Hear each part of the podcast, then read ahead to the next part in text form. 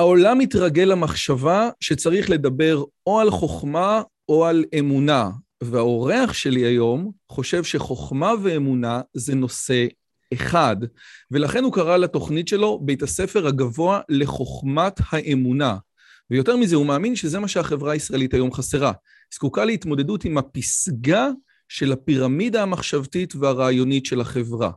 אז בדיוק על זה אנחנו הולכים לדבר איתו, ואתם לא תאמינו מי האורח שלי היום. שלום לכולם וברוכים הבאים לערוץ שלי, ערוץ שמדבר על השכלה, אינטליגנציה, וגם איך לייצר אליטה דתית אינטלקטואלית בשיחת הסלון הבאה שלכם. אני מזכיר שאם זה פעם ראשונה שלכם בערוץ, אתם מוזמנים גם להצטרף, גם ללחוץ על הפעמון, גם להיכנס לטלגרם. מי שרוצה לדעת יותר, יש לי ארבעה ספרים. הספר הצלחה בלימודים יציל לכם את שנת הלימודים. והאורח שלי היום, שזה משהו שכל כך רציתי, זה הרב אורי שרקי. הרב אורי שרקי לפי ויקיפדיה הוא דור שלושים ושלוש לרש"י, וזה הדבר הכי פחות מרשים שאפשר להגיד על הביוגרפיה שלו. הוא רם במכון מאיר, הוא כתב כל כך הרבה ספרים, בין היתר את הסדרה שלי על שמונה פרקים, העברתי בעקבות הספר שלו על שמונה פרקים, הוא כתב ספרים על הכוזרי, הוא תלמיד של הרב צבי יהודה ושל הרב מניטו, הוא מייסד ברית נוח, אני חושב שאומר את זה נכון? לא. רגע, רגע. ברית עולם. ברית עולם, שזה בעצם איזושהי, איזושהי אמירה אוניברסלית של היהדות כלפי העולם, ולאחרונה הוא פתח משהו שנקרא בית ספר הגבוה לחוכמת האמונה, ועל זה אנחנו הולכים לדבר איתו היום. בוקר טוב הרב שרקי, מה שלומך? בוקר טוב, נעים להיפגש איתך. נעים להיפגש עם כל הצופים. אז יש עוד משהו אחד שאני אה, לא אמרתי, ואני חושב שהוא חשוב מאוד. אם אתם גרים ביר, בירושלים, הוא ורוני אקריש יסדו במה שנקרא בבית שלום, סדרה שנקראת קפה דעת, שזה בעצם אוניברסיטה עממית, שבאים ושומעים ביום שני הרצאות נהדרות, אז יהיה גם קישור לזה בתיאור הסרטון. פשוט מדהים, מרצים מכל רחבי הארץ מדברים על נושאים מרתקים ובחינם. אז זה עוד דבר נוסף ומדהים שהרב שרקי עושה. טוב, אז בואו נתחיל. אנחנו הולכים לדבר על הבית ספר הזה, אבל אני חייב לשאול אותך משהו, בגלל שאנחנו מתחילים את פרשת בראשית, כל פעם מחדש שאנשים מדברים איתי על פרשת בראשית, ועל זה שיש בזה כנראה עומקים שאנחנו לא מכירים, אני תמיד מפנה אותם לסדרת השיחות שלך במכון מאיר על פרשת בראשית, שאין שום דרך אחרת להגדיר אותה חוץ מהופכת את הראש. אז זה קודם כל. הבעיה, היא, הבעיה שלי עם השיחות שלך היא כזאת. כשאני שומע אותם, אני אומר, וואו, זה מדהים, אבל זה דברים שמעולם לא שמעתי בשום מקום אחר, ואתה מציג את זה בתור תורה. עכשיו, יכול להיות שאני חסר השכלה תורנית, ולכן אני לא מכיר, אבל התחושה הזאת, שהרעיונות התורניים של הרב שרקי נמצאים רק אצל הרב שרקי, זו תחושה שאני שומע אצל הרבה מאוד אנשים שיודעים תורה. אז איך יכול להיות שאני שומע דברים מדהימים אצלך? רק דוגמה קטנה, העניין הזה של שההבדלה זה ביום השלישי, כי העולם מחולק למזרח ולמערב, ומסורת וקדמה, ו... אין מה לדבר, אתה מדהים. אבל למה אני שומע את זה רק אצלך? איי, איי, איי, איי, אתה אמרת פחות או יותר את הכל, אני עכשיו פטור מלדבר בכלל, אבל אני חי את האמת. אמרו על רבי אליעזר, אחד מגדולי התנאים, רבי אליעזר הגדול בן הורקנוס, שהוא מעולם לא אמר דבר שלא שמע מפי רבו, ואם כן הוא היה סופר שמרן, כשאתה שומע את רבי אליעזר, אתה שומע רק דברים שאחרים אמרו, אבל מצד שני אמרו על רבי אליעזר, שכאשר הוא היה מדבר, היה אומר דברים שלא שמעתם אוזן מעולם. אז איך זה יכול להיות? אלא כנראה שאפילו רבו לא ידע שזה מה שהוא אומר. כל הדברים שאני אומר, ואני מוכן לחתום על זה, בעצם הם ביטוי נאמן לתורת משה, אלא שמוסרי תורת משה לא תמיד מודעים למה שהם מוסרים, וזה באמת ההבדל שיש בין תורה לבין פילוסופיה. בפילוסופיה ברור שהפילוסוף מבין את ההגות שאותה הוא מוסר. מה שאין כן בתורת משה, זה מועבר על ידי תלמידי חכמים, האדם מוגדר בתור התלמיד של החכמים שהוא למד אצלם, וייתכן אם כן שהתוכן שהוא מעביר, המסרים, הם אפילו גדולים ממנו, אז התפקיד של התלמיד להוציא את זה לפועל, אני חושב שזה בעצם מה שאמר רבי עקיבא, מתלמידה יותר מכולם, ואני מתכבד בלהיות תלמיד, וזה אני חושב קצת עונה על השאלה שלך. אוקיי, אז על זה מיכאל אברהם, רגע, מה קורה אצלנו פה? אתם, הנה יש, או, אז על זה מיכאל אברהם אמר שמידות הדרה, שמה שנקרא סינתטיות אפריוריות, ובעצם אתה יוצר, זה, זה, אתה, אני, אני מכיר את הוורט הזה, וזה וורט יפה, וזה גם מה שהרב קוק אמר בפתירה של הרב עם מסוכותשוב, אבל בסופו של דבר זה, זה איזשהו וורט שמאפשר לך באמת לייצר דברים חדשים. זה הרעיון, זה, זה, זה, זה, זה כמו שמידות הדרש, מידות שהן יוצרות ולא סומכות, אתה מייצר דברים שמעולם לא שמענו. העובדה שאתה אומר, תקשיב, אני לוקח את זה, אני שומע דברים מרבותיי, גם, גם הרבנים שלך, בעצם גם הדורות הקודמים, לא ידעו מה יש, ושאנחנו אומרים לצורך העניין, כן, אבל זה היה חבוי בתוך התורה שלהם. תראה, המטאפורה של הגרעין והאילן, אני חושב שזה דבר די פשוט, אבל בסופו של דבר, הרי התורה אומרת מפורש, כאשר יש לך איזה ספק, משהו, איזו שאלה, אתה הולך אל השופט אשר יהיה בימים ההם. לכאורה זה לא מובן בכלל, מה זאת אומרת ללכת לשופט אשר יהיה בימים ההם, יש לך ברירה? אתה לא יכול ללכת לשופט של הדור הקודם. אלא הכוונה שבין השופטים שעומדים לרשותך בדור, אתה צריך ללכת לשופט שנמצא בדור. כלומר, זה שמבין באיזה תקופה הוא חי. הרי תורה היא חייבת להיות תורה שמחיה מתים. אם זה תורה שלא מחיה מתים, אז זה אומר, אין תחיית המתים מן התורה, התורה שלו לא מחיה מתים. אז אדם כזה כבר בעצם מדבר על משהו אה, מאובן, משהו שאולי יתאים בדור מן הדורות, אבל לא מתאים לדור הזה. זה מה שאמר רבי נחמן מברסלב, אמר דבר מאוד יפה, שצדיק ורע לו זה צדיק שאין הלכה כמותו. איך זה יכול להיות שהוא צדיק וגם אין הלכה כמותו? פשוט מאוד. הלכה כמותו בדור אחר. הוא לא הבין מהם הצרכים, מהם הקריטריונים של הצדקות האופייניים לדור שלו. ואני חושב שזה בעצם מה שאתה כל כך מתפלא, שאני אומר חידושים, הייתי אומר שזה המחויבות של התורה שבעל פה.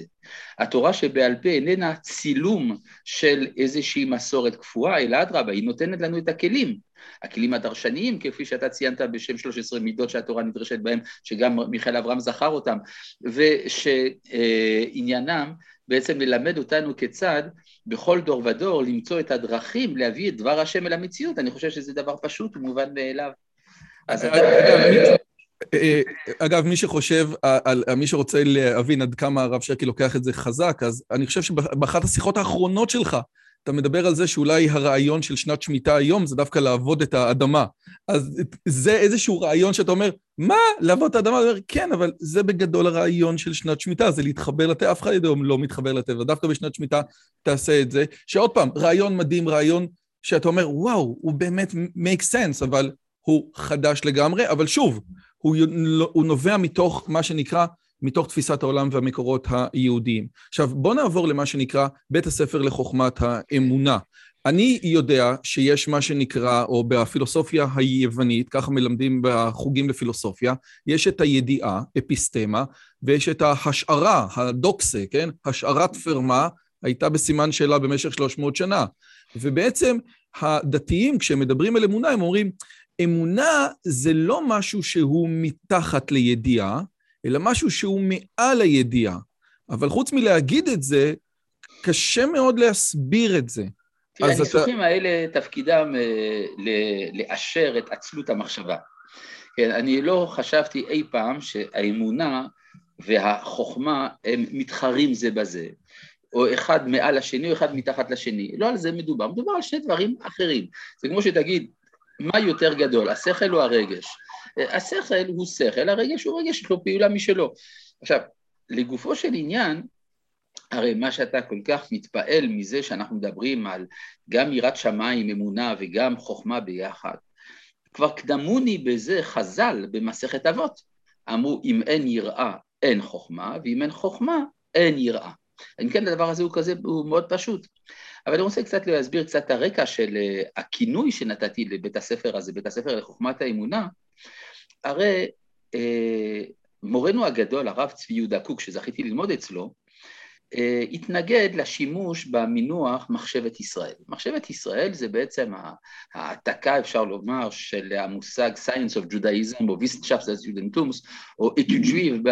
מדעי היהדות, מה שנקרא. כן, מדעי היהדות, ואחד מענפי מדעי היהדות, אפשר להגיד מחשבת ישראל, ומדוע הוא התנגד? משום שזה מגמד את היהדות לממדיה של פילוסופיה, והרי כל מי ש...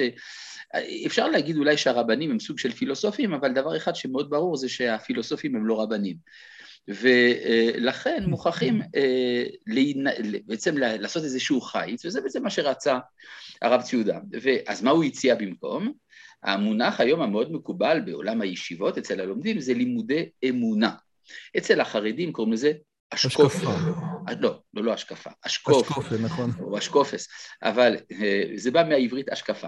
אבל המשמעות של המושג אמונה, לימודי אמונה, היא מאוד חיובית, זה בא לומר שהמקור של מה שהיהדות אומרת, הוא שונה ממה שהפילוסופיה אומרת. זה לא מתחיל מחשיבה אוטונומית, אלא מחשיבה אתרונומית, שמתייחסת לנבואה. אבל הדבר הזה גם היו לו תופעות לוואי, התופעות הלוואי היו, עד עצם היום הזה, שלומדי האמונה חושבים שהם לא צריכים לחשוב.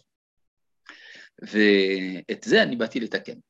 כן, אני רוצה רק להתייחס לדברים שאמר, מי שהיה החברותה של הרב קוק בקבלה, הרב פנחס לינטופ, מהעיירה ליץ, שכותב, הנה הבאתי לפניך כאן מאמר מכתב עת הנקרא הפלס, לא העיתון של היום, עיתון אחר בשם הפלס, מברלין תרס"א, כלומר אלף תשע מאות ואחת, אני קוראים כאן טקסט בין מאה ועשרים שנה. מה אומר לנו הרב לינטופ, החבר של הרב קוק? הוא אומר כך,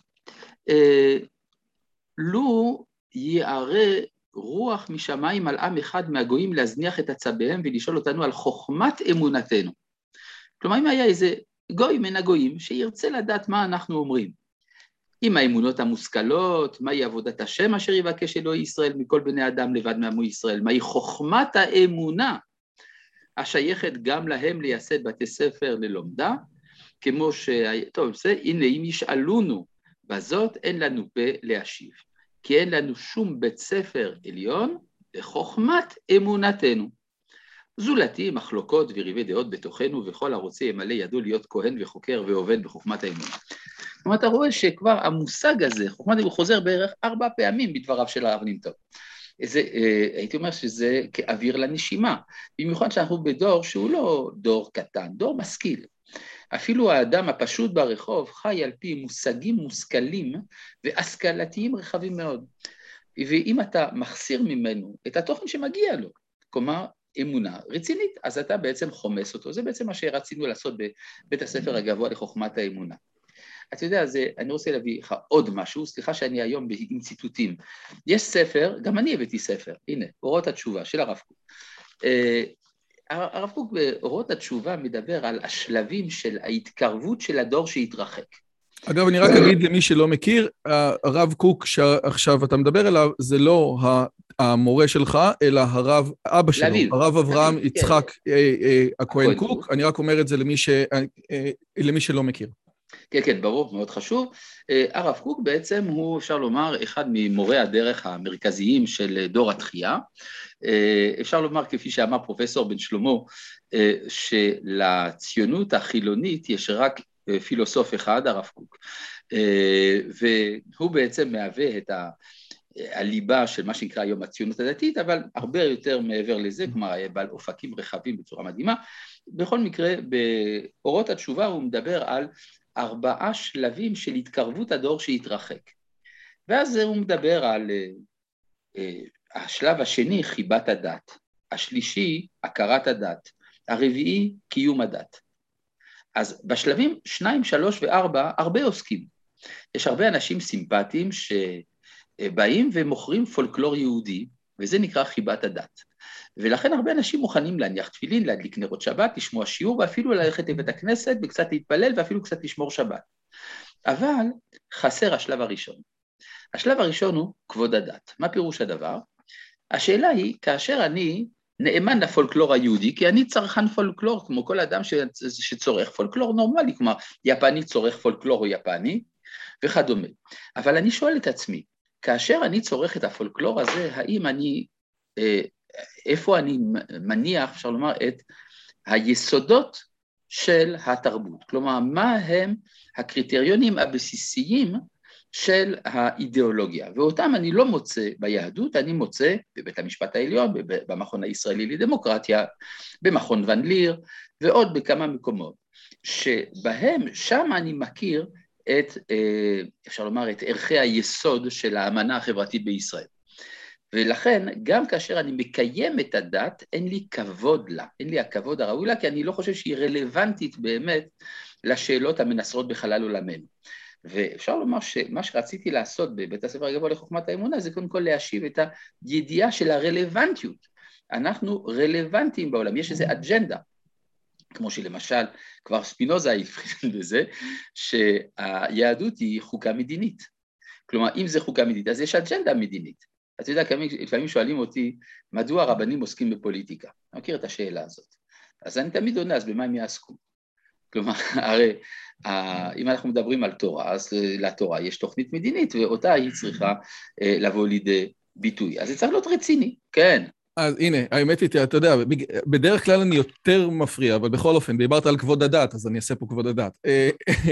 אז קודם כל, לגבי... שנייה רגע, רועי, אפשר, זה מוקלט, נכון? זה לא משודר ישיר, אני צודק, נכון? זה מוקלט, כן. אז אני הייתי רוצה אולי לחדד איזושהי שאלה, לפני שאתה עובר להיכנס לכבוד הדת, בסדר? אני רוצה לשאול את הרב, האם יש כאן איזשהו חיבור בין המורה הנבוכים ששם... בראשית את עניין החוכמה, לבין הכוזרי ששם בראשית את עניין האמונה דרך עולם ההיסטוריה, דרך תהליך ההיסטורי. אני מציע שתניח לעורך את האפשרות לשאול את השאלות. אז בסדר, אז בואו נתחיל מזה. אז קודם כל, לגבי מה שאתה אומר על הפולקלור, גם דיברנו על זה עם דן שפטן, כאשר אנשים עוברים לחול, בעצם אנשים חילונים ומנסים לשמר איזושהי זהות יהודית, אז נשאר בעצם פולקלור, שזה סופגניות ורעשנים, אבל פתאום אתה מסתבר לך שיש תחליפים יותר טובים לבמבה ולשוקולד השחר בארצות הברית, ואז אין איזשהו משהו שהוא בבסיס, אני חושב שאתה נוגע בזה בצורה מאוד משמעותית. והדבר השני שאתה אומר, וזה בסדרת השיעורים שלך על מאמר דעת אלוהים, שגם נמצא במכון מאיר, שבסופו של דבר יש איזשהו נקודה, הרב קוק כותב את זה לפני מאה שנה, אבל אני חושב שיש בזה עדיין איזשהו משהו, הוא אומר, אנשים מתרחקים מהדת כי הם רוצים את קרבת האלוהים. ואני חושב שיש בזה משהו מאוד יפה. אני עוד פעם, אני לא הרב קוקניק, ואני מהאנשים המוזרים שחושב ש... הוא כתב את מאמר הדור, הוא התכוון לדור שלו, ולא לדור של אלפיים עשרים ואחת, כן? אבל למרות זאת, יש נקודה מאוד מעניינת בסיפור הזה, של האם באמת הציבור החילוני, כפי שאתה רואה אותו היום, אותו ציבור שאתה אומר עליו, שהוא רחוק מאלוהים באותה מידה כמו הציבור הדתי, האם אתה באמת רואה שחלק ממה שחסר שם, זה איזשהו דרך להגיע לאלוהים, כי הוא לא מצליח לעשות את זה דרך הדת, כמו שהרב קוק כותב לפני מאה שנה. האמת היא שאתה כמעט לוקח לי את המילים מהפה, אתה יודע, היה לי פעם דיון עם יהודי שחיבבתי אותו מאוד, פרופסור קרלוס שטרנגר, זיכרונו לברכה. הרב והפרופסור, סדרה נהדרת. סדרה של יצא בוויינט, אצל המתחרים שלך, והיה לנו, היו לנו שיחות של רבע שעה, עשרים דקות כל פעם, בנושאים קרדינליים, ואחת השאלות הייתה לאן הולכת המאה ה-עשרים ואחת. והאם המאה ה-עשרים ואחת חוזרת אל הדת, או שהיא דווקא מתחלנת וכדומה. ואני טענתי שהמאה ה-עשרים ואחת, אני מאוד מקווה שהיא, במקום להתקרב אל הדת, תתקרב לאלוהים. כלומר, אפשר לומר שהדת, בצורה שיכולה להתגבש בתוך הנפש, עשויה לחסום את המפגש עם האינסוף. אתה יודע, יש על זה ספר נפלא בתנ"ך, קוראים לו ספר איוב. לא תמיד שמו לב למה שקורה שם. הרי איוב הוא אדם מסודר. יש לו שבעת אלפי צאן, שלושת אלפי גמלים, חמש מאות צמד בקר, חמש מאות צמד תונות, הוא אדם עשיר מאוד. חוץ מזה יש לו עשרה ילדים, שבעה בנים, שלוש בנות, וחוץ מזה יש לו גם אלוהים. האלוהים שלו מסודר, מקבל קורבנות כל שבוע. אז אם כן, כולם מסודרים. אז את מי הוא לא מכיר? את הקדוש ברוך הוא. זאת אומרת, הוא בנה לעצמו עולם דתי מאוד מאוד מסודר, מאוד שבלוני, צודק ויפה ומוסרי, אבל הוא לא מקיים דיאלוג, אין לו פתיחות אלא אינסוף, וזה בדיוק הטענה של השטן, אתה סחת בעדו, אז הוא לא יכול לדבר איתך. ואפשר לומר שכל הייסורים, האיומים שבהם אל איוב, מתברר בסוף שזה דפיקה על הדלת של הקדוש ברוך הוא, שאומר לי, איוב, אני רוצה לדבר איתך. ואז באמת מתחילה שיחה, ואז כל הבעיות נפטרות. אבל אפשר לומר שהדור שלנו הוא הדור של איוב. דור שחי באסתר פנים מתמיד, והוא מפרנס את אסתר הפנים הזה בין היתר על ידי תבניות חשיבה, בין היתר דתיות, שמונעות ממנו את הפתיחות ואת החירות. אני אספר לך, פגשתי בשבת שעברה חייל שאמר לי, תשמע, לאחרונה קצת התקרבתי אל הדת. אה, ואז מה קרה? ואז הרגשתי במשך תקופה מסוימת שהקדוש ברוך הוא נמצא איתי כל הזמן ומשגיח, והוא העושה והוא הפועל. אבל מה? לאחרונה גם התקרבתי ללימודי האמונה, לפילוסופיה הדתית, ואז פתאום הרגשתי שאלוהים מתרחק. האם אני בסדר? אמרתי לו, עד עכשיו שיקרו לך, עכשיו אתה מגלה את האמת. האלוה שאתה עכשיו מאבחן אותו בתור אלוה רחוק, הוא זה שסומך עליך ורוצה את הבחירה החופשית שלך, הוא לא פועל במקומך. כן, הוא לא אלוה המוסלמי ש... הוא זה שמחליט על הכל. ואני חושב שאנחנו באמת בעידן שבו השאלות הגדולות נשאלות, אפילו יש שבירת ערכים, יש הפוסט-מודרניזם וכדומה, ממל, ממלאים תפקידים מאוד חשובים. השבירות האלה הן חשובות כי הן מאפשרות לנו בעצם לפתוח עולמות חשיבה חדשים, עולם של חוויות חדשות. אז בוא נתחיל מהשאלות הקשות מבחינתי. ואני לא יודע אם אתה תסכים איתי, אבל אני, יש... נסתם שלא, אתה רוצה שאני אסכים איתך? יש איזושהי אמירה שככלל, יראת שמיים לא הולכת עם הרחבת אופקים. כאשר אני אומר את האמירה הזאת, הרבה פעמים אנשים אומרים לי, אבל מה עם הרמב"ם? ואני אומר שהנה, זאת הוכחה נהדרת, שאם אתה צריך לקחת דוגמה מלפני אלף שנה, אז בגדול כנראה יכול להיות שאני צודק. הדבר הזה מגיע בהרבה מאוד אספקטים, גם בשמרנות דתית. לי סיפרו אה, בישיבת, באחת הישיבות אה, של הכותל, אה, שהיה איזה רב אחד שסילקו אותו, כי הוא אמר שהפירוש שלו, וירא משה לראות את אחיו, זה את אחיו המצרים, ועוד כל מיני רעיונות כאלה. הדברים המפורסמים ביותר זה הדו-שיח של הרב שגר מול הרב ליכטנשטיין, שהרב שגר אמר, רוב האנשים, התלמידים המבריקים שלנו בסוף יהיו חילונים, והרב ליכטנשטיין אמר, זה מתוך עצלות, והוא אמר, לא, זה לא עצלות מחשבתית. הם אחרי זה ילכו לאוניברסיטה וילמדו באמת דברים מאוד מאוד קשים, והם לא יהיו עצלים מבחינה מחשבתית, אבל הם לא מוצאים בדת את מה שהם מחפשים, והוא הוא, הוא, הוא, הוא דיבר על התלמידים הבכירים, המצוינים ביותר של הציונות הדתית, כפי שהוא ראה אותם.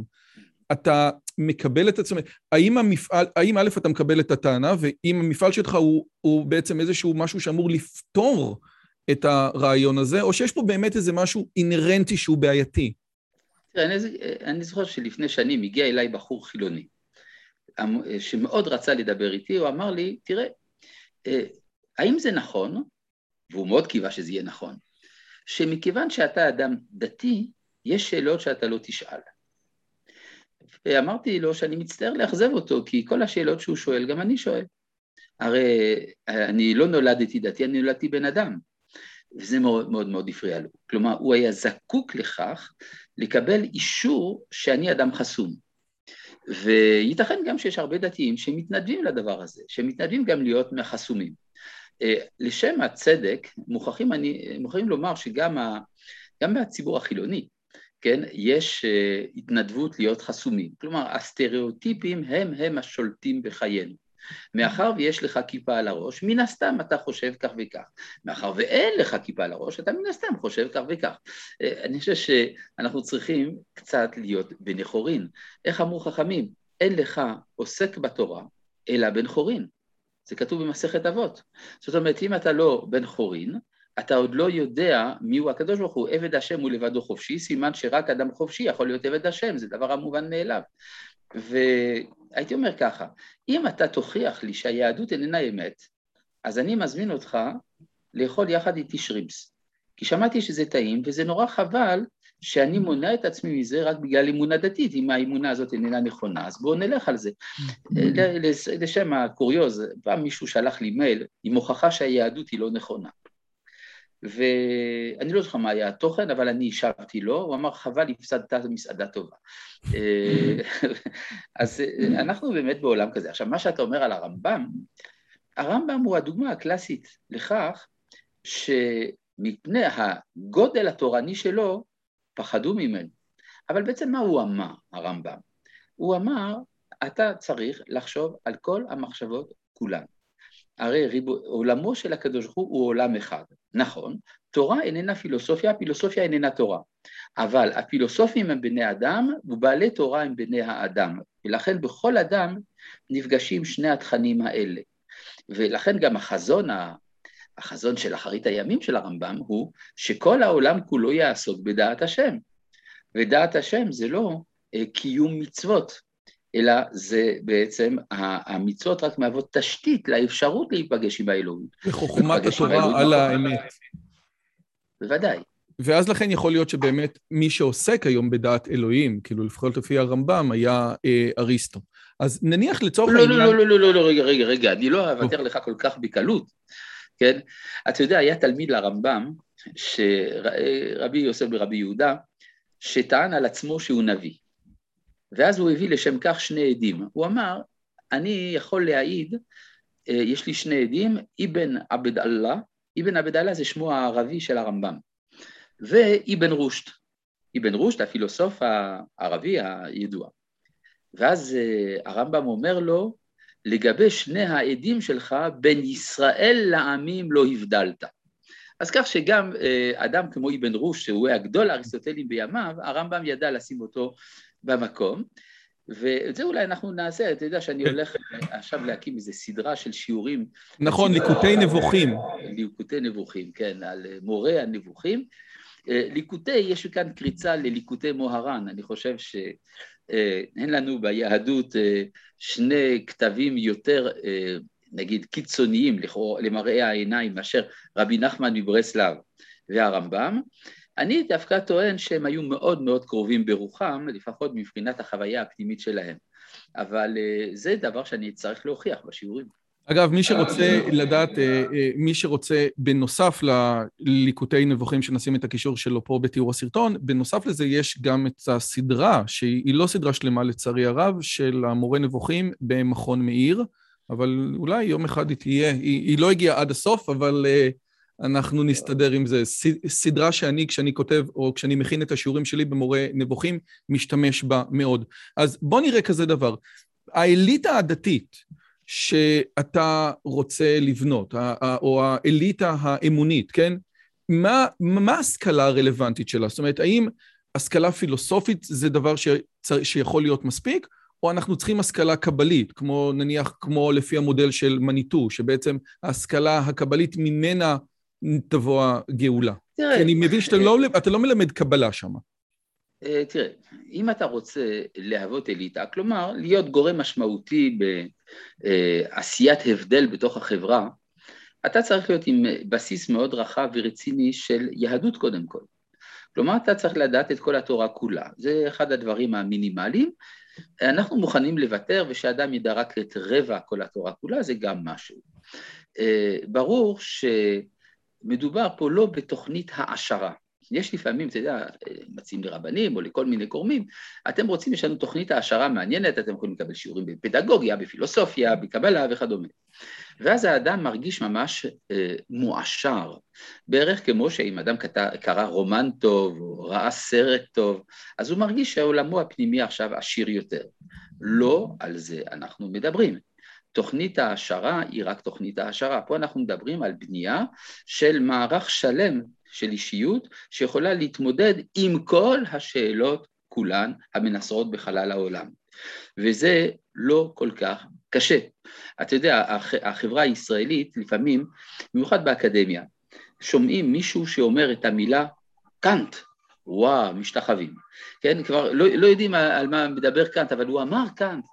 כן, אנחנו קצת פרובינציאלים בעולם שלנו. אני רוצה שאנחנו נצא מהפרובינציאליות, ואנחנו נדע באיזה עולם אנחנו חיים.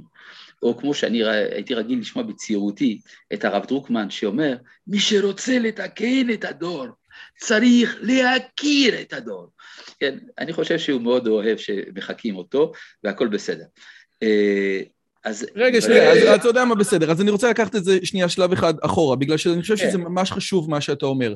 אותו, זה באמת נכון שאנחנו, היהודים נורא מתלהבים מקאנט, וכבר שלום עליכם קדם ואמר לנו שיהודי במזרח אירופה רוצה לספר לחברו משהו ולהגיד לו, ולתת לו סטמפה רצינית, הוא אומר, את זה שמעתי מגוי. כן? אז זה כבר שלום עליכם, אמר לנו את זה, ואני מסכים, וזהו, אז מי לנו יותר משלום עליכם? אבל השאלה, בוא נתחיל אולי מההשכלה התורנית. האם הוגה דעות, ואני חושב שמיכאל אברהם בטרילוגיה החדשה שלו מדבר על זה הרבה, שההגדרה של גדול בתורה חייבת להשתנות. ההגדרה של גדול בתורה צריכה להשתנות, כי בסופו של דבר, ואני חושב שזה אמירה שלך, זה שהרב, רב השכונה הממוצע, אני, אני חושב שזאת אמירה שלך, אז בוא תגיד לי רק אם אני צודק, צריך לדעת לענות על חמש שאלות, רובם עסוקות בפלטה של שבת, כן? שלוש, ו... כן, שמונים אחוז זה בדרך כלל על בנת ברנת, זאת אומרת על מחבת בשרית, שבה אתה שמת בצל שחתכת עם סכין חלבית, פחות כן, יותר. ויותר כן. מזה, ו- ו- ו- ואפשר עוד להגיד את זה, שגם פה התפקיד של הרב הופך להיות מיותר, כי יש לך את השוט אס אם אס, אז, אז גם זה, ואז אתה אומר, אוקיי, אוקיי, בסדר, לא, לא, אני אויב של שוט אס אם אס, אני מצטער. אני חושב שההלכה לא יכולה להיפסק על ידי מחשבים, היא חייבת להיפסק על ידי אדם, ודאי שאפשר לקבל מידע מהמחשב, אבל אני לא הייתי מוותר על המגע החי. זה באמת נכון, אבל אתה יודע, אומרים שהסטייפלר היו באים אליו, אני שמעתי את זה מאיך אומרים, מאחד שיודע, שהיו באים אליו ואומרים לו, האתרוג הזה כשר, הלולב הזה כשר, הוא היה זורק אותם, אומר, לך תלמד משנה ברורה, מה אתה שואל אותי את השאלות האלה? הנה, זה כתוב. אז נניח שאפילו שוט אס אם אס זה איזשהו, איזשהו רפרנס למה שאתה צריך לקרוא במשנה ברורה, בסדר? אבל הנקודה היא שבסופו של דבר, התפקיד של הרב משחק משהו אחר לגמרי, ויותר מזה, גדול בתורה יכול להיות, שגדול בתורה זה לא מי שיכול לעשות את מבחן הסיכה היום על שס היא בדפוס וילנה, או בדפוס ורשה, אלא מישהו שבאמת יכול לבוא ולתת את ה... איך אומרים? לחבר את, ה, את עולם התלמוד, את העולם היהודי למציאות שלנו. ואז יכול להיות, ואז השאלה נשאלת, האם מי שלא מכיר, מי שלא עבר על, על הבבלי והירושלמי ראשונים ואחרונים, האם הוא יכול להיות חלק מתוך האליטה האינטלקטואלית, או שצודקים החרדים, ועד שלא עברת, איך אומרים, על, ה, על הקלאסיקות, כן? זה לא רלוונטי. אתה תמיד יחסר. אתה יודע שהמקובלים אומרים, שאסור לפסוק הלכה אם לא למדת קבלה. זאת אומרת שאם אתה כבר טוען שהחרדים אולי צודקים בזה שהם אומרים שצריך לעבור על הש"ס, ברור שצריך לעבור על הש"ס, אבל לא מספיק לעבור על הש"ס. כלומר, הש"ס בא מתוך הנחת יסוד שאתה יודע את התנ"ך. זה גם, גם שכחו.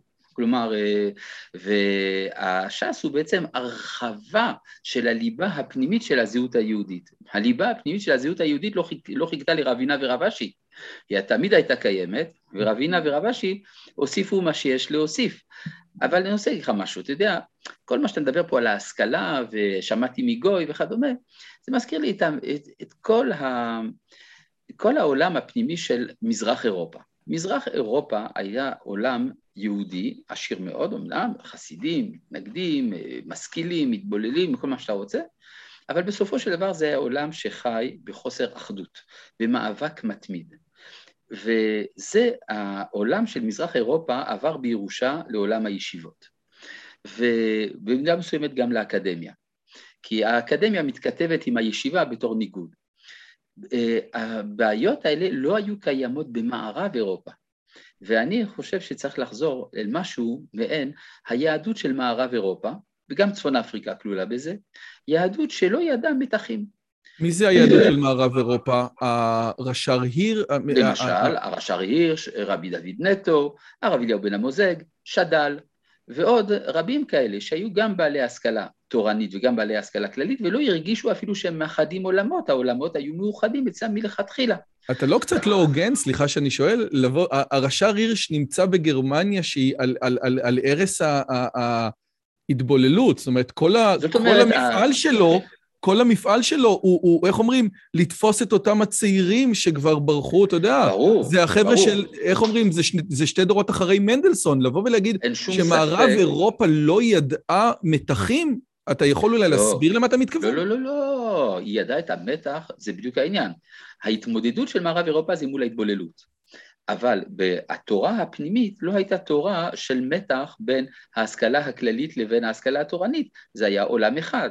אפשר לומר שזה היה מפעלו של הרש"ר הירש, שהוא דווקא רצה לגשר על... תורה עם דרך ארץ. סליחה? תורה עם דרך ארץ. תורה עם דרך ארץ, אבל היה... תורה, כן. כן, השאלה למה זה דרך ארץ, בעצם זה הכוונה להיות גם יהודי וגם גרמני. אנחנו היום מדברים על תורה עם דרך ארץ ישראל. אגב, זאת הסיסמה החדשה עכשיו של תנועת עזרא, שאני גם במקרה גם הרב שלה, כן? שבמקום תורה עם דרך ארץ, אומרים תורה עם דרך ארץ ישראל. ואני חושב שהדבר הזה הוא משמעותי, מניטו תמיד היה אומר, ולא נחם אלוהים בדרך ארץ של הפלישתים. מדוע? כי קרוב הוא, כי עם ישראל הוא קרוב אל השם, הוא סך דרך ארץ משלו, דרך ארץ ישראל. יפה ממש. עכשיו, אני רוצה לשאול אותך, השאלה היא, מה עם החזיתות האינטלקטואליות, לפי דעתך, שיש, שאתה נלחם בהם, או שאתה עומד עליהם, כן? יש איזו בדיחה שבישיבת המקובלים בבית אל, אחד המקובלים צחק על הרמח"ל, שהוא בעצם כל, כל הזמן מנסה להגן על הקדוש ברוך הוא, הוא קרא לזה הליגה להגנת הקדוש ברוך הוא, כן? אז זה שי אמר לי. אז השאלה היא, מה... מה עם המקומות? כי עושה רושם, אתה יודע, אנחנו כבר בתקופה פוסט-מודרנית, תורה ומדע, כן? האם, האם העולם בין ששת אלפים שנה או בין, אני לא יודע מה, כן, אז זה, לא זה, רלוונטי. זה הוויכוחים בשביל המוסף של הארץ. זה כבר לא רלוונטי היום.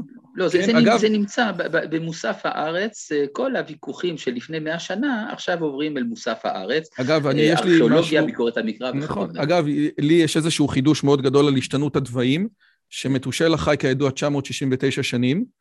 ואם מתושלח היה חי היום ועובד בחברת חשמל, הוא היה יוצא לפנסיה בגיל שישים וחמש, ומקבל פנסיה תשע מאות וארבע שנים, ולכן ברור שהדברים השתנו, זה לא יכול להיות שהדברים האלה קרו ככה. אז, אז מה באמת המודל? זה המודל הזוגי, זאת אומרת, הזוגיות, זה היחס לערבים, היחס לאיכות הסביבה שאתה מדבר עליו גם. מה הם החזיתות שהוגים אינטלקטואלים יהודים דתיים, אמורים אה, להילחם בהם? אה, תראה, אה, צריכה להיות אה, מה שנקרא הזירה המוסרית. אני חושב שזו הנקודה המרכזית. הזירה המוסרית היא זו שנשכחה, הזירה הערכית. היום יש אה, בלבול גדול מאוד בתחום הערכים המוסריים, וזה בדרך כלל מחוסר ידע. ואת הידע הזה צריך להשיב. עכשיו, הבירור של הזהות המוסרית, זה נמצא בין היתר בספרות היהודית לדורותיה, אבל לא רק. כן, המחשבה שכל השאלות המוסריות נפתרו רק על ידי היהדות היא לא נכונה, ברור, הרי תורה באה אחרי שיש דרך ארץ בעולם, וברגע שהשאלה המוסרית פתורה, אז כל השאלות האחרות, המטאפיזיות, המדעיות, הסוציולוגיות וכו', לדעתי נפתרות. אז אני חושב שזו נקודה מאוד מרכזית, שאולי לא תמיד שמים לב אליה. ברור שעל מנת שהשיח יהיה שיח רציני ולא ילדותי, אנחנו זקוקים להשכיל בכל התחומים כולם, והתחומים הם לא, לאו דווקא פילוסופיים, הם גם חווייתיים, אומנות, פסיכולוגיה, וכל המתלווה לכך. אתה יודע, אנחנו מדברים על תחייה לאומית. אז היום בציונות הדתית, למשל, מצאנו שהרבה חבר'ה מתנדבים לצבא, ומאוד אוהבים את זה, קידוש, קידוש השם, לא שום ספק, שאנחנו שותפים לעשייה הציונית, ומצאנו לעצמנו איזשהו מקום של מפלט בתוך החול, שזה הצבא, כי הרי הוא גם מצווה. ומה עם האומנות? מה עם התיאטרון? מה עם הפיסול? איפה זה נמצא? כן, השאלה האם באמת יש יצירה, הרי הרב קוק גם, גם כן בעצמו הסביר שאי אפשר לתחייה לאומית אמיתית שאיננה מלווה ביצירה אומנותית, זאת, זה הסימפטום. ולכן הוא מאוד תמך בבצלאל, ולכן הוא מאוד תמך בהקמת בית ספר בצלאל. בהופעת בית ספר בצלאל אומנויות, עדות לאותנטיות של התחייה הלאומית, אז ברור שאנחנו זקוקים היום להתרחבות של מרחבי הקודש של כל תחומי החול, כש... כאן אפשר לטעות, שהכוונה לשים מזוזה ולשים כיפה על גבי הציונות, לא על זה מדובר, מדובר על חשיפת מה שאנחנו מדברים בקדושה שבטבע, הקדושה שבטבע יש לה שליחים, והשליחים האלה הם לאו דווקא עם כיפה, אז יש לנו בעצם עבודה של לגלות עולם מאוחד, עולם אחד, וזה אני חושב שזה מוטל עלינו, וזה מצרה, זה נצרך כמים לצמא וכאוויר לנשימה.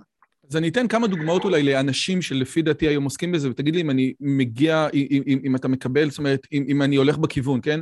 זאת אומרת, יכול להיות שאנחנו מדברים על מצד אחד אנשים עם השכלה תורנית רחבה, שעובדים במקצועות לא רבנים, אני אתן פה שלוש דוגמאות, נניח אסף מלאך שיש לו השכלה, והוא הוא, הוא כותב הגות מדינית, שבין היתר מגיע מתוך רקע של תורה, יהודה יפרח ודאי, אלחנן ניר, שהוא אה, רב רציני מאוד, שעוסק בין היתר בתוך, בתור עורך המוסף תרבות של עיתון מקור ראשון, מוסף שבת. זאת אומרת, אלה בין היתר הדבר, האנשים שיש לך בראש, שאתה אומר, הנה, יש פה אנשים שידם רב להם ב, ב, בעולמות התורה, אבל הם לא זרים בכלל, זה לא לקחת שיר ולשים עליו בסד, כן? אמרת פעם משהו מדהים, שההבדל בין, שפעם צחקו על בר אילן, שההבדל בין אוניברסיטה דתית לחילונית, שבאוניברסיטה חילונית שתיים ועוד שתיים זה ארבע, ובאוניברסיטה דתית שתיים ועוד שתיים בעזרת השם זה ארבע. ואז חידדת ואמרת, לא, באוניברסיטה דתית יודעים ששתיים ועוד שתיים זה ארבע, כי זה בעזרת השם. אז כאילו, זה הכיוון שאתה מדבר עליו, נכון? אין שום ספק, אין שום ספק. אז בוא נשאל עכשיו שאלה אחרונה, ואולי שאלה הכי קשה. אתה בסופו של דבר אליטה דתית. אליטה אינטלקטואלית דתית, ואין אפילו, גם אין לי עניין לחכות לראות מה אתה תגיד על זה. אבל דבר אחד שאתה מאוד יכול לעשות, זה לדבר גם לשכבות שהן עממיות. ואתה יכול לעשות את זה בצורה מאוד מאוד מאוד יפה, זאת אומרת, אבל ההפך לא קיים, זאת אומרת, יש שכבות עממיות, או שבעצם מה שמעניין אותם זה לאו דווקא האליטה הדתית, שהן יותר פולקלוריסטיות, כמאות, כל מיני דברים כאלה, שבזים לתוך אליטה אינטלקטואלית, פילוסופית כזאת.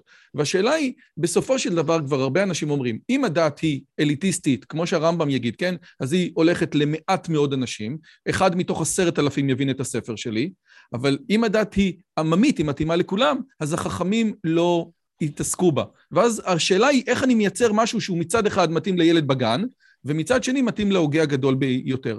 יש מתח בסופו של דבר בין יצירת תרבות אליטיסטית לבין דיבור עם חלקים נרחבים בעם. אתה מקבל את המתח הזה? ממש לא. אני טוען שמה שנכון עבור האליטה הוא נכון עבור כל השכבות כולן, כולל ילדים קטנים. ואני רוצה להגיד לך משהו. אני קצת מבצד העדה שלי, אני שייך לעדה הספרדית, ויש איזה מין, איך לומר, איזו סטיגמה כזאת, עם הספרדים צריך לדבר ברגש, בעממיות וכדומה. ואני רוצה להגיד לך שתמיד, כשאני מדבר עם כל ציבור שהוא, אני מדבר את אותם הדברים שאני אומר בכל זירה ובכל מרחב של אינטלקטואלי. הדבר היחיד שאני דואג לו זה המינוח. כלומר, ייתכן שיש מילים שמובנות רק בזירה מסוימת, לא מובנות בזירה אחרת, אז אותן צריך להסביר. אבל התוכן העצמי הוא אותו התוכן ממש. ואני רוצה להגיד לך משהו. אני שמתי לב שלספרדים יש חיסרון, שהם בדיוק כמו כולם, רק שיש להם אמונת חכמים. אז כשהם שומעים שהרבנים אומרים דברים רדודים, דברים של רב שכונתי בינוני ומטה, אז הם מאמינים שזה מה שהתורה אומרת, כי זה מה שהרבנים אמרו. אבל כשהם שומעים תורה באמת, אז הם אומרים, וואי, תמיד חשבנו את זה, רק לא ידענו שהרבנים אומרים את זה. אז כך שאני באמת כופר במתח הזה, אני חושב שהתכנים העמוקים, האינטלקטואליים, שייכים לכולם, יש רק עניין של שפה, אבל לא של תוכן. להגיד, אז, אז, אז אולי רק אני אשאל עוד, עוד שאלה אחת וזהו, על, על מה שאמרת. שביקשו מהרב סולובייצ'יק, מהגריד, להיות רב ראשי בישראל, אז הוא אמר את המשפט הבא, הוא אמר שיש דברים שבתור רב ראשי בישראל הוא יצטרך לאסור, כמו כל מה שקורה במירון, שזה לפי דעתו עבודה זרה פרסי, וממקום מושבו בארצות הברית הוא פטור מלהתעסק בזה. אז, אז, אז נניח שזה מצוטט בשבע שנים של שיחות הפרשת שבוע אצל ליבוביץ'. השאלה היא, האם, בהנחה שזה מה שהוא אמר, האם באמת מדובר פה בשינוי מילים, או שיש פה משהו שהוא מהותי מאוד? האינטלקטואל, האליטה האינטלקטואלית של ארצות הברית לא מסוגלת להכיל את מה שקורה בקבר רשב"י. טוב, אני חושב קודם כל שאתה הוכחת שאני לא הרב סולובייצ'יק, זה אולי כדאי לדעת. דבר נוסף, אתה יודע, זה המאפיין של ההבדל בין הקבלה לבין הפילוסופיה. שהפילוסופיה היא אריסטוקרטית ביסודה, והקבלה איננה יודעת הבדל בין גודל לקוטן. גם את הגודל, גם את הקוטן היא שופטת לפי הגודל, וזה בעצם מעלתה, ואני חושב שזה, לכן התורת הקבלה היא כל כך נדרשת לדורנו, כמובן לא קבלה בגרוש, אלא קבלה ברצינות, קבלה למשה, מסיני. תקשיב, תודה רבה רבה על כל הזמן שלך, תודה רבה על כל מה שאתה עושה, תודה רבה על הספרים המדהימים, אני חושב שקשה למצוא עוד הוגה דעות כל כך פורה ויצירתי וחדשני ונוגע למציאות העכשווית כמו שאתה עושה. ואם אני כבר פה, אז ממש לבקש ממך שתמשיך, אמנם ליקוטי נבוכים זה סדרה חשובה, אבל אני אשמח גם שתמשיך את הסדרה המדהימה שלך על מורה נבוכים, סדרה חבל על הזמן, שצריך לשבת עוד פעם ועוד פעם. הסדרה על דעת אלוהים זו סדרה ששמעתי כמה פעמים, באמת קשה למצוא כזה אושר. תודה רבה על כל מה שאתה עושה. ו... תודה על התודות. איזה כיף לי. ביי ביי, תודה רבה.